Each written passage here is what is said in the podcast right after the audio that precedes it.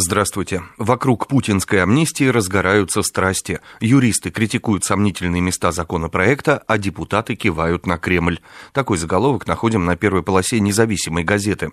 Сегодня Госдума проведет первое чтение президентского проекта амнистии в ознаменовании 20-летия Конституции. В Комитете по законодательству вчера объяснили, что фигуранты болотного дела вовсе не лишены шанса на амнистию. Правда, чисто гипотетического. Зато вот в отношении полицейских, осужденных за издевательство над гражданами, вроде как планируется ужесточение. Впрочем, все подробности амнистии депутатам все равно продиктуют из Кремля, утверждает независимая газета. Праздник невиданной щедрости. Россияне на новогодних подарках не экономят, отмечает в заголовке российская бизнес-газета. Потребители наслаждаются новогодними праздниками, несмотря на замедление экономического роста. Они намерены потратить на предпраздничные покупки в среднем 19 200 рублей, что на 13% больше, чем в прошлом году. Каждый второй россиянин объясняет рост новогоднего бюджета желанием радоваться жизни и не думать о нестабильности экономики. Снизилась доля тех, кто объясняет рост новогодних трат увеличением своих реальных доходов. Если в 2012 году их было почти 70%, то в этом году количество тех, чья зарплата выросла, выросла, не дотягивает даже до 60%.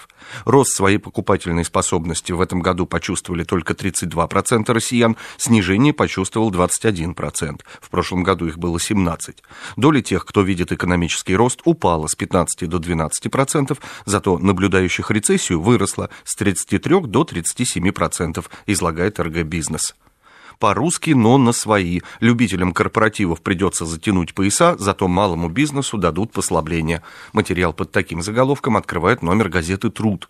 Предложение Владимира Путина отмечать наступающий Новый год по-русски, но на свои, прозвучало как нельзя вовремя. Казенных денег уже не хватает ни на выпивку, ни на закуску. Даже по расчетам Всемирного банка, который обычно весьма позитивно оценивает российские показатели, нынешние дела наши выглядят хуже, чем ожидалось. Тут не до тостов и гулянок, замечает труд.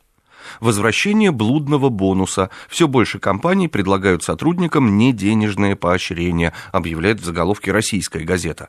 В каждой третьей компании сотрудники получат подарки к нынешнему Новому году. Детей и работников сюрпризами от Деда Мороза побалуют 53% работодателей. Примерно столько же организаций традиционно устраивают праздничный корпоратив, считая неденежное поощрение важным для поддержания доброжелательной атмосферы на работе.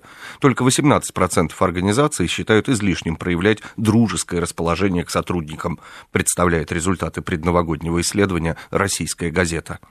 Со свежей прессой вас знакомил Андрей Егоршев.